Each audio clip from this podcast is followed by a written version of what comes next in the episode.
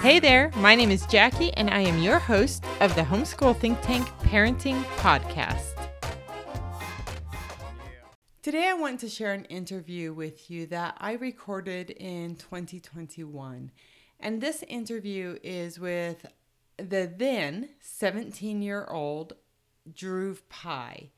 And he had started an organization called Teens Helping Seniors.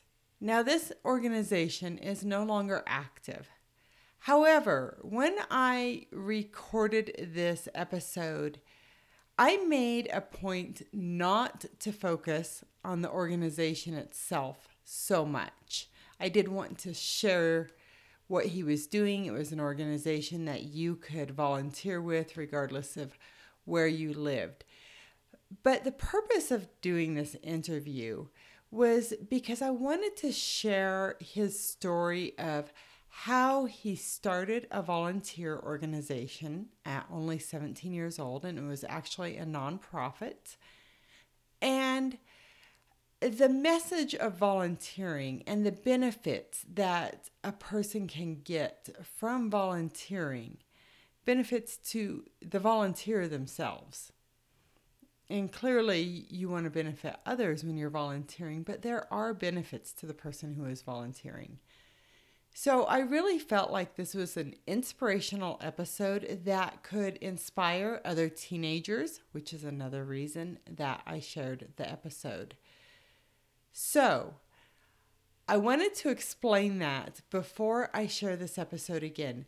There are so many lessons that you can take away from this episode. Now, there is an article that corresponds with this podcast episode, and if you want to learn more about what Drew is doing today, you can check out that article, and there is a link to his social media profile. And I hope you will listen to this. And if you have teenagers, I hope that you come back and listen to it again with them. There's also the video on the blog post that goes with this podcast episode. So if you wanted to watch it, you could do that. So enjoy the episode, and I will see you on the other side of it. Today, I am interviewing an outstanding, a remarkable young man. So I want to know have you ever watched someone doing something great and you wanted to help? That is really how I felt when I heard about this young man. Today, I will be interviewing Drew Pai. He's a high school student who started a nonprofit organization with his friend, Matthew Casertano. Together, they started Teens Helping Seniors. Now, look at what they have achieved since they started this organization as a result of the COVID pandemic in 2020. They have done 2,900 grocery deliveries. That's right, 2,900 grocery deliveries. He has over 1,000 volunteers, 1,050 at last count. 33 chapters have been started since Drew Pai started his organization, Teens Helping Seniors. And 17 states and provinces now have volunteers and elderly people who are being served. Drew Pai's story has been featured in People, Time for Kids, and PBS, Washington Post, and Telemundo. Drew, say hello, please. Hey, everybody. Thank you so much for the kind words and introduction. And it's great to be here. I'm looking forward to speaking. You're welcome. I am so excited to have you here, Drew. So, would you tell our listeners what what was the catalyst for this organization? Because this is only a year old, and you've achieved a lot in a year. Yep. So I gotta say that when the COVID pandemic was starting in Maryland, which is my home state, which was roughly the end of March um, last year, and I wasn't expecting to start a nonprofit organization. I didn't go into the pandemic thinking, okay, I'm to start this service to help elderly citizens in my community. It was really driven by a need that I saw and that I witnessed.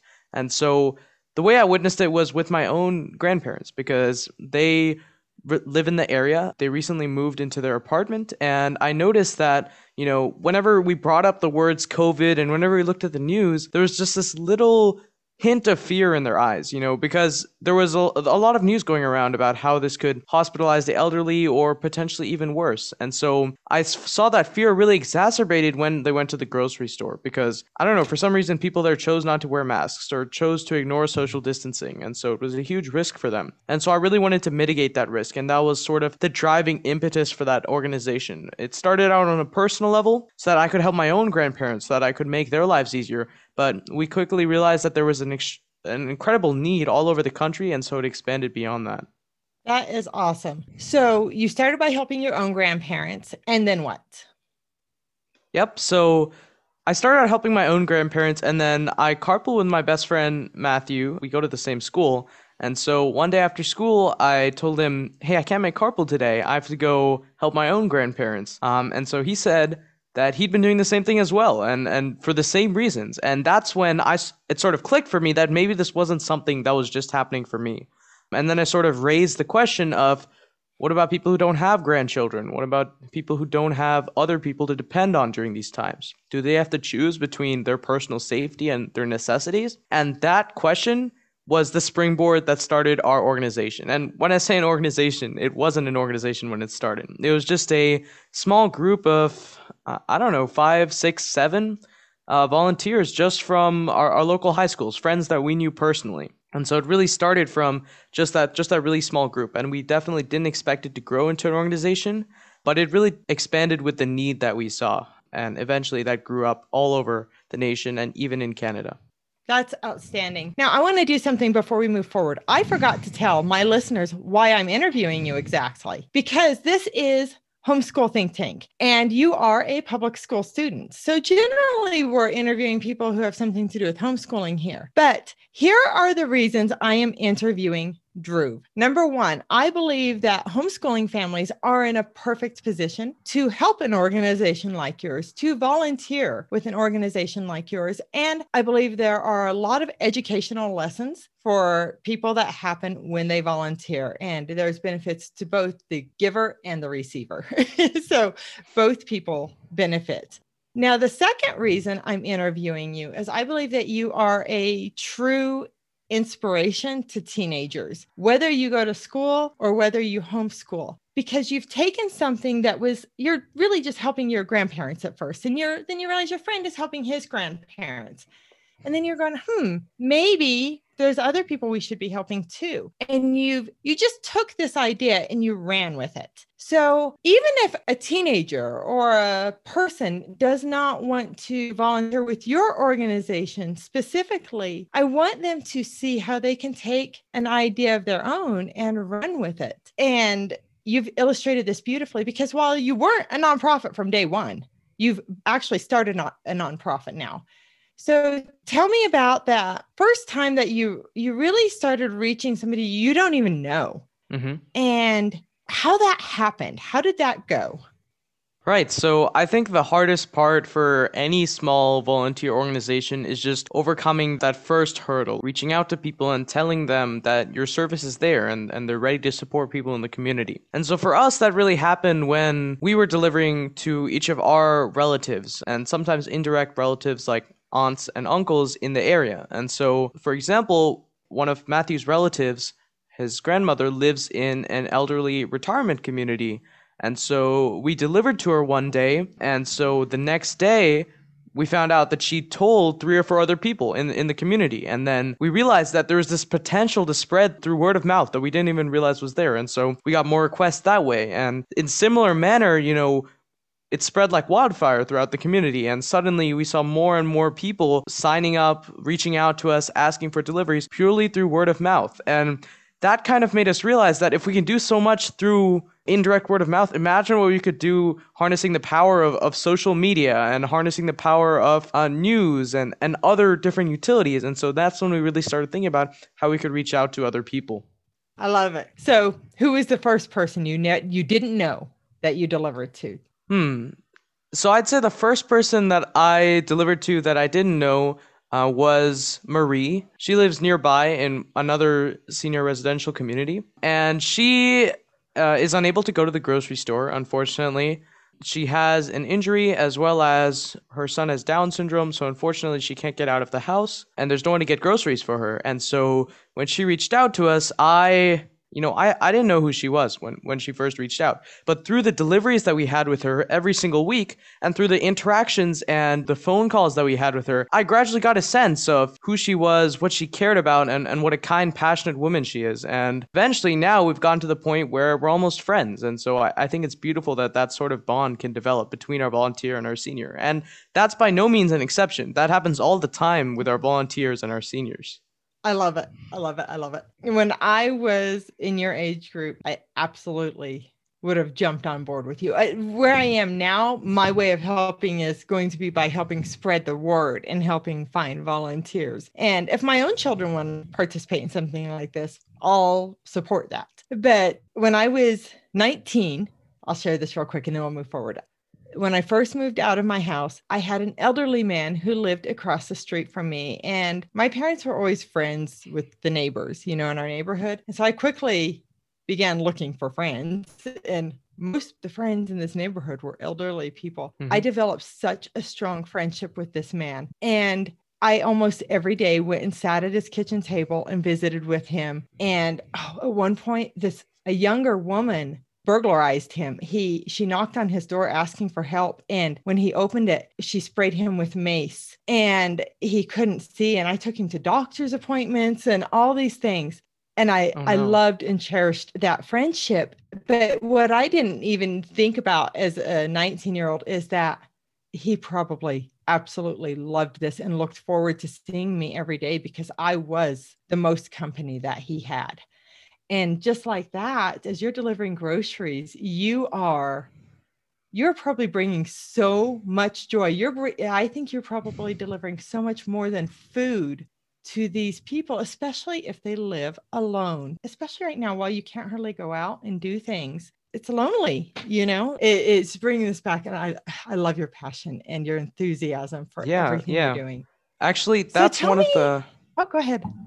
Uh, that's that's actually one of the lessons that we sort of learned. You know, initially we started out as just delivering groceries, like you were saying, but during this time of, of the pandemic, you know, everyone has to stay within their house. So already isolated seniors are suddenly even more isolated. They can't even see their own relatives at times. And so suddenly we start to realize that maybe there's an aspect of mental health here. Maybe we're able to actually form a sort of intergenerational bond. And what I like about your story is that you talked about your sort of your catalyst, your your impetus to form a bond with a senior, right? And that's something that the pandemic has given to many young people, right? Because normally, you know, maybe people wouldn't talk to people outside their generation. That's what we were seeing before the pandemic. But because of you know, the strain that this has caused on our society, because we're all being forced into the same situation, it's created the conditions where we can cross that intergenerational barrier and we can make friendships across an age gap. And I, I think that's one of the, the really positive things that has come out of this pandemic.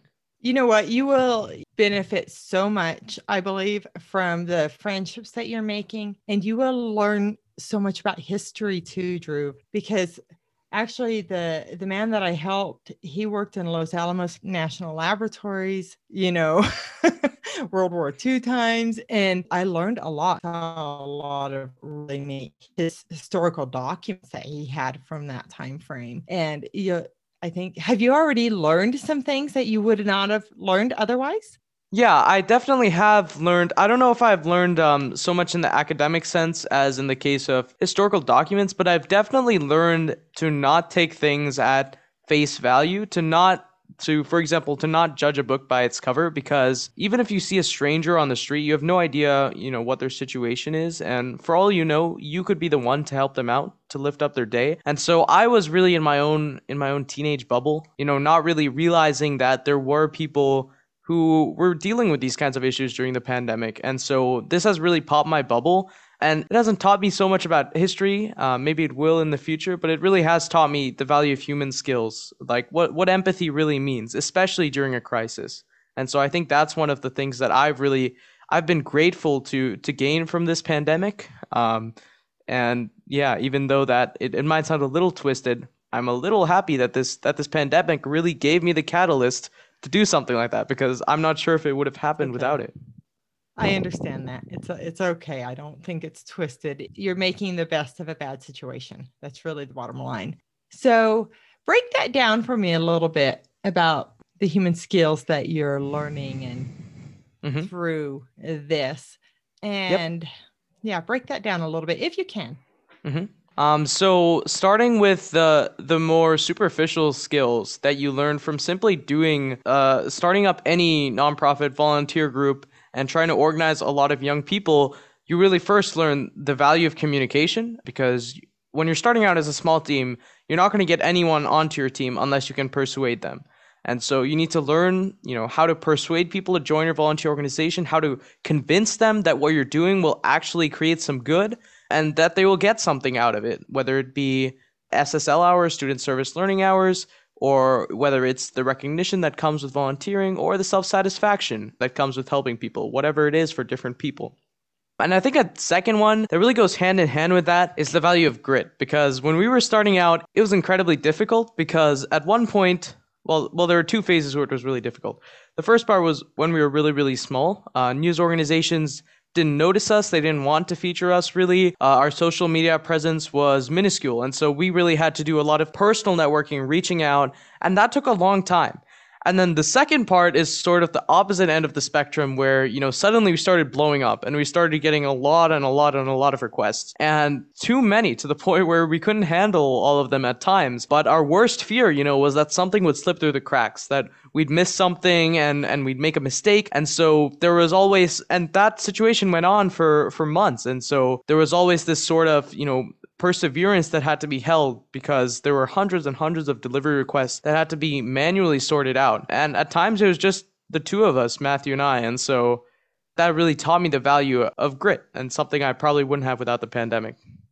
When it comes to more human skills, yeah. I think a lot of our volunteers have really learned from their interactions with their seniors. And for me, especially, I actually learned a new word. Uh, I, I didn't know this word before I started the organization. Well, I wasn't familiar with the word. I, would heard of it, but it taught me the word altruism. And so altruism means, you know, putting yourself in someone else's shoes. It starts with empathy, but then it also goes to the next step of, of helping them, right? And helping them in the best way you see possible. And so not only do I believe that, you know, our volunteers' experiences and my experiences have taught us the value of altruism, but especially during this pandemic and, and during these difficult situations, altruism is the best thing our society can have. Man, I love you. I I love your passion and a, a part of what I love here is this is coming out of a teenager. How old are you? I'm 17. I just 17. turned 17.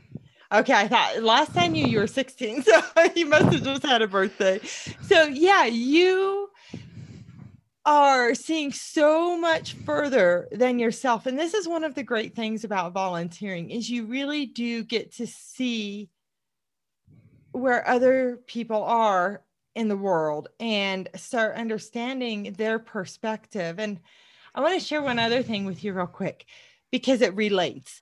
So when i was talking about i i, I have a genuine like love for the elderly. And a lot of that comes from when I was in that 19 year old stage and I was a lifeguard and I ended up teaching swimming lessons. And then I ended up teaching water therapy classes for the elderly. And I cannot tell you how much I have thought of them through this pandemic. And here's why for the group of people that I taught water therapy classes to, and I lifeguarded while they, there was senior citizens lap swimming going on that was their sense of community was around the swimming pool but also i mean we had i remember this lady she had rheumatoid arthritis.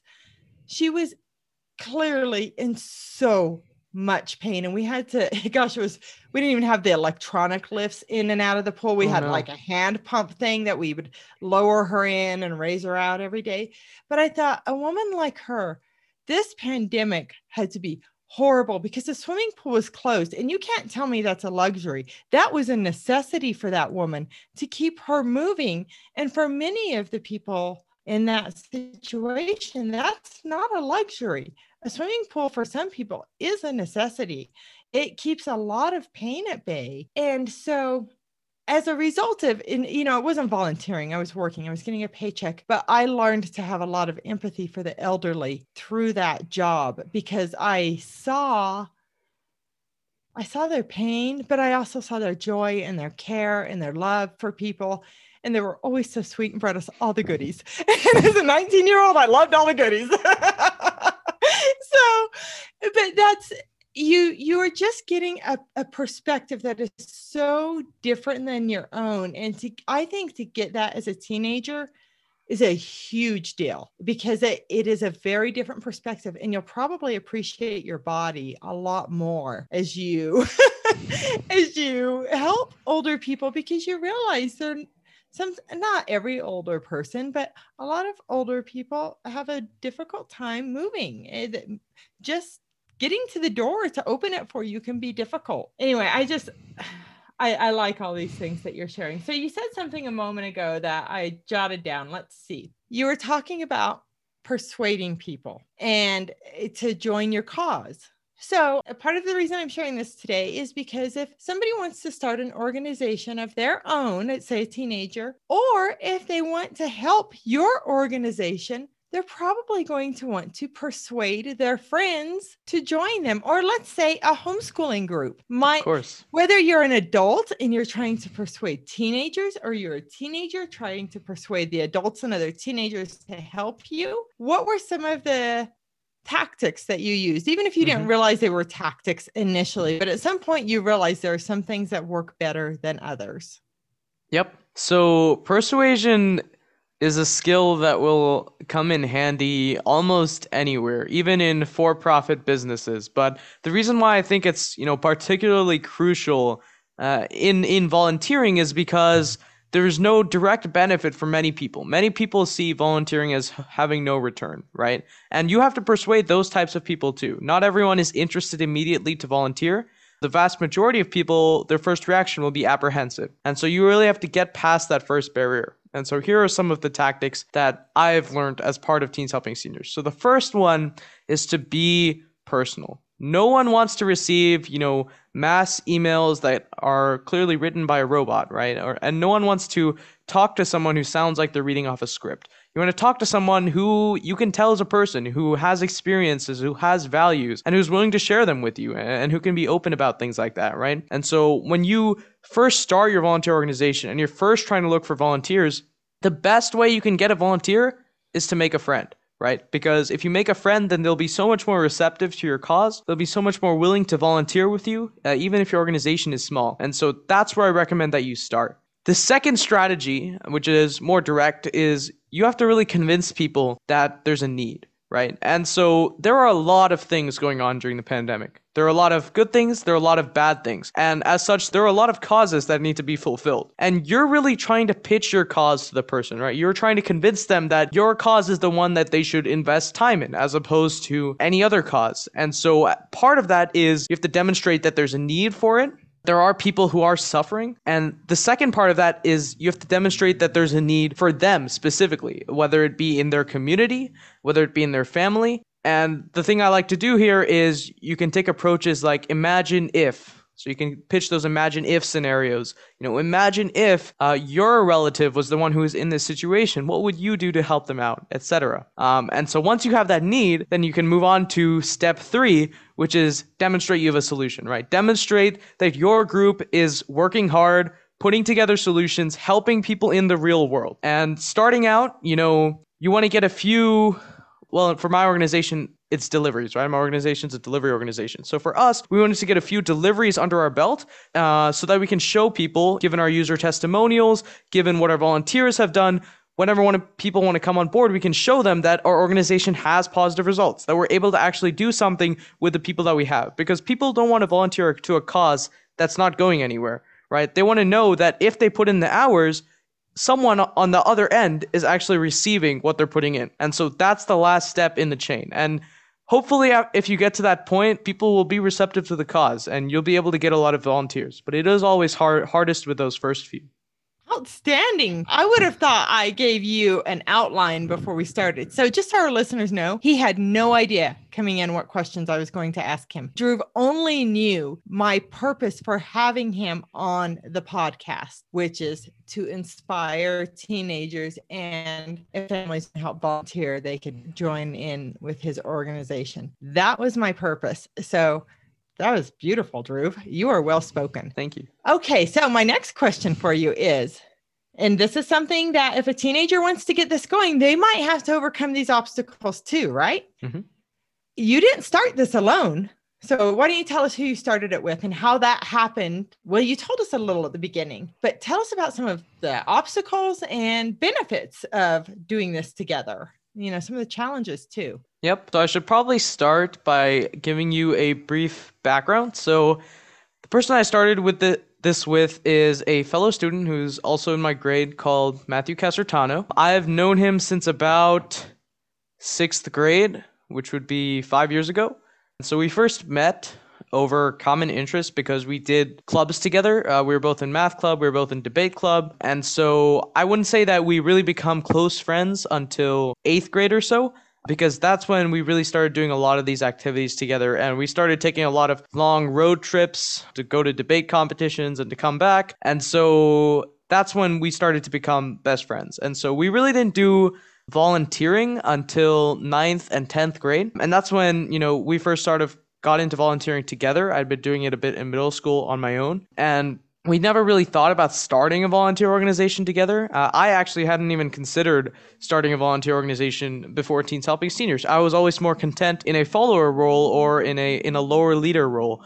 But starting an organization is very daunting, and there's no one better to have by your side than someone that you know that you can trust and someone you know that you can depend on. And I have to say that, you know, it was really difficult, even for the two of us. There were some days where we just couldn't keep up. And at some times, you know, it felt like we were more business partners than friends, right? Managing this huge organization because we didn't really have time to do the things that we used to do with each other, um, like go to escape rooms, play video games. And instead, we had to manage all these delivery requests that are coming in. Thankfully, you know, because of his efforts, because of my efforts, we were able to work together and we were able to get it all done to get the organization to the scale that it is. And that's not to say that you need to start your organization with a friend friend I've seen plenty of people, some very, very inspired young people who start solo organizations that get huge, right? Because they have that initiative, they have that grit. But I think that it's truly the more the merrier when it comes to volunteering. I'm happy to have started it with my friend. Uh, I'm happy to have gotten more of my friends on board as the initial members. And some of my closest friends are now fulfilling some of the highest positions in our nonprofit organizations, such as our national coordinators. And so I, am really happy that, you know, the people that I'm most, most comfortable with got involved with the organization and were willing to help me out.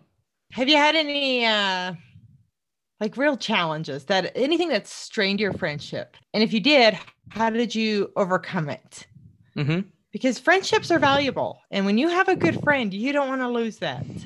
Yeah. So, how have you? I, you've had to have some. Yeah, yeah. So our biggest fear when this was blowing up was really people falling through the cracks. It was really us missing an email in the inbox because we had a shared inbox, right? So it was really about us missing an email in the inbox and then not getting to a delivery or not getting to an interview request or not getting to a social media post that we needed to get to. And there was there was going to be some backlash from that and we didn't want it to happen, right?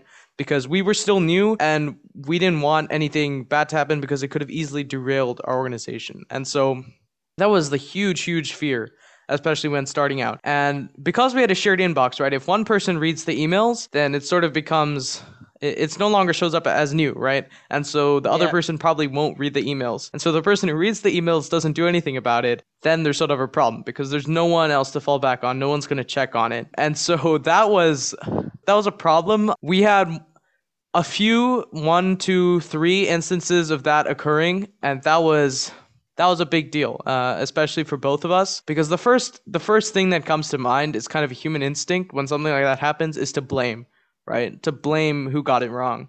And overcoming that part of it, going from blame to trying to fix what's left and trying to make do, is a big step. And just overcoming that alone does strain a friendship. And so it was difficult at times, but thankfully we were able to get through it. So, how do you guys handle that today? Not necessarily the actual organizational part, but if somebody makes a mistake, mm-hmm. Do you blame still? Yeah. So it's it's You turned do? from you blame? it's Or turned do you from own it?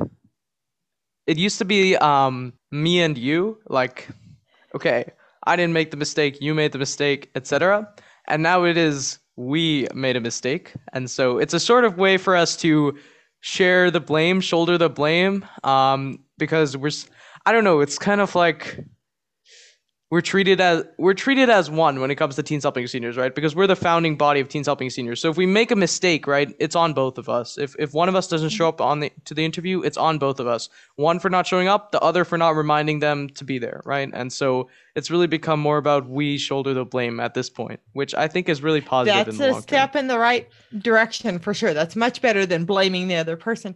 It is hard. I can, you know, I'm 40 some years old. I can still be like, you did it. But the more you can own it, the better your life will be, whatever it is, I can tell you. And just, yeah, that's me.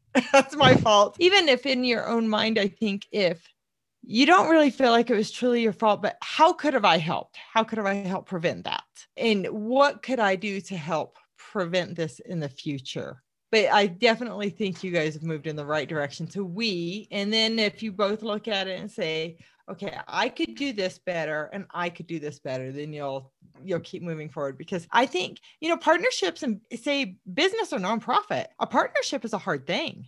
It's not a small thing. And it's hard to get an organization going if there's one person leading, but when there's a partnership, it's hard. And these are big challenges for anybody. But I think even more so, well, you are younger. But I think you're handling this beautifully. And the fact that you're doing so much, I really commend you both and anybody who's been behind the scenes support to help you you guys are doing a fantastic job. And I want to encourage our listeners to definitely check out Teens Helping Seniors. I'm hopping in here real quick just to let you know that we have an article all about Dhruv Pai and Teens Helping Seniors at homeschoolthinktank.com slash teens helping seniors. You can watch the video and learn more about Dhruv there. All right, back to the episode. So, Dhruv, I know we're coming to the end of our time. I could keep you here for a couple of days. You have gained a wealth of knowledge, and I really do believe you're a true inspiration. Let me look at my notes real quick and make sure there's not something really. Oh, I had one thing, and this will be a great closing thing. Mhm. You talked about not everybody wants to volunteer. So, if somebody doesn't want to volunteer, or let's say a mom been like, kids, come watch this video, watch this awesome 17 year old who's doing amazing things in the world. And they're like, yeah, I don't want to do that. Whether it's your organization or another one, but the parents are thinking, yeah, let's volunteer, let's do something. How do you mm-hmm. think it's best to approach somebody who you, you sort of outlined it earlier, but if you were to give two or three tips to how to approach the person that doesn't want to volunteer, but you're like, let's do it as a family. How do you think that someone can overcome those objections? Yeah, I can really speak to this because I was one of those people, to tell you the truth. Uh, I was one of those people when I was going into middle school. I was, our school had a volunteer club that met after school, and I was apprehensive to the point of, you know, almost scornful of the idea of volunteering because I didn't know what it meant, right? I had no experience with it.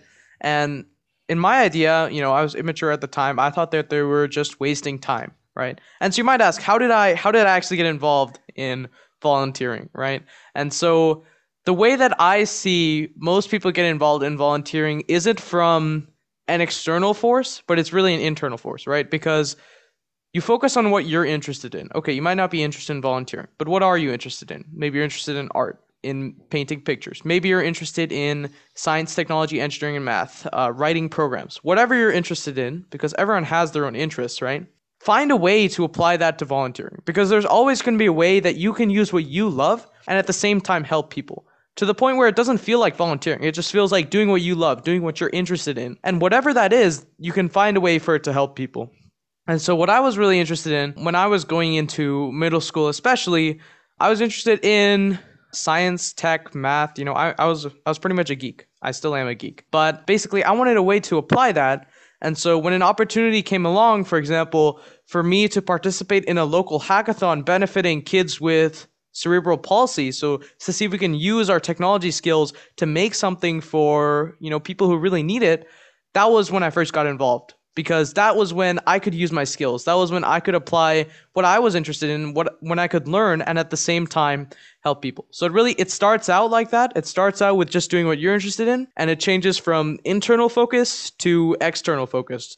And eventually when you go down that pipeline you get to the point where you're doing it to help people and for yourself. And so that's how you really build that sense of that altruism and empathy that comes with volunteering. But in terms of just getting that first foot in, it's about finding something that you're interested in. And sort of the second point on that is you kind of mentioned in your question, but an important part of volunteering is to make it fun and to make it something you do together, right? Because volunteering by yourself, it takes a lot of courage. And for someone who's not who, who's not done any volunteering in the past, it's it's daunting. It's it's almost impossible, right? Because doing something by yourself just seems unfamiliar. It seems harsh. But when you do it with your loved ones, when you do it with people that you know, whether it's your family, whether it's your friends, you know, whether it's your relatives, then you can suddenly do it to have fun. You can suddenly do it to spend time with your loved ones, right? And you, again, don't have to think about it as volunteering. You can think about it as simply spending time with the people that you care about. And over time,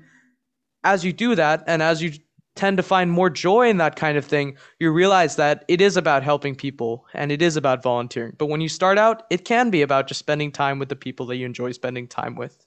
That's awesome. That's a perfect close. Dhruv Pai, you have been an outstanding guest. Thank you so much for joining us on the Homeschool Think Tank Parenting Podcast and show because we or this is a video as well. So thank you. I've really enjoyed having you. This has been yeah. my pleasure to have you as our guest. Thank you so much for having me. Uh, it was great to be here, and best of luck to everybody who's looking to start their own nonprofit, looking to get involved in another nonprofit, or just interested in getting involved with volunteering. You will not regret it, I promise you. So, I hope that you enjoyed this episode with Dhruv Pai and that you are inspired by it. So now that you have listened to this podcast episode, I want to offer this to you. If you have ever considered starting a homeschool group where you live or offering a course or some activity that serves homeschooling families, I am able to help you. I have the skills to help you get that started. So if that is something that interests you, then you can sign up for a homeschool consultation with me. Just go to homeschoolthinktank.com slash homeschool dash consulting and you will see how you can sign up for a free consultation with me and we can visit about that when you come to the free consultation.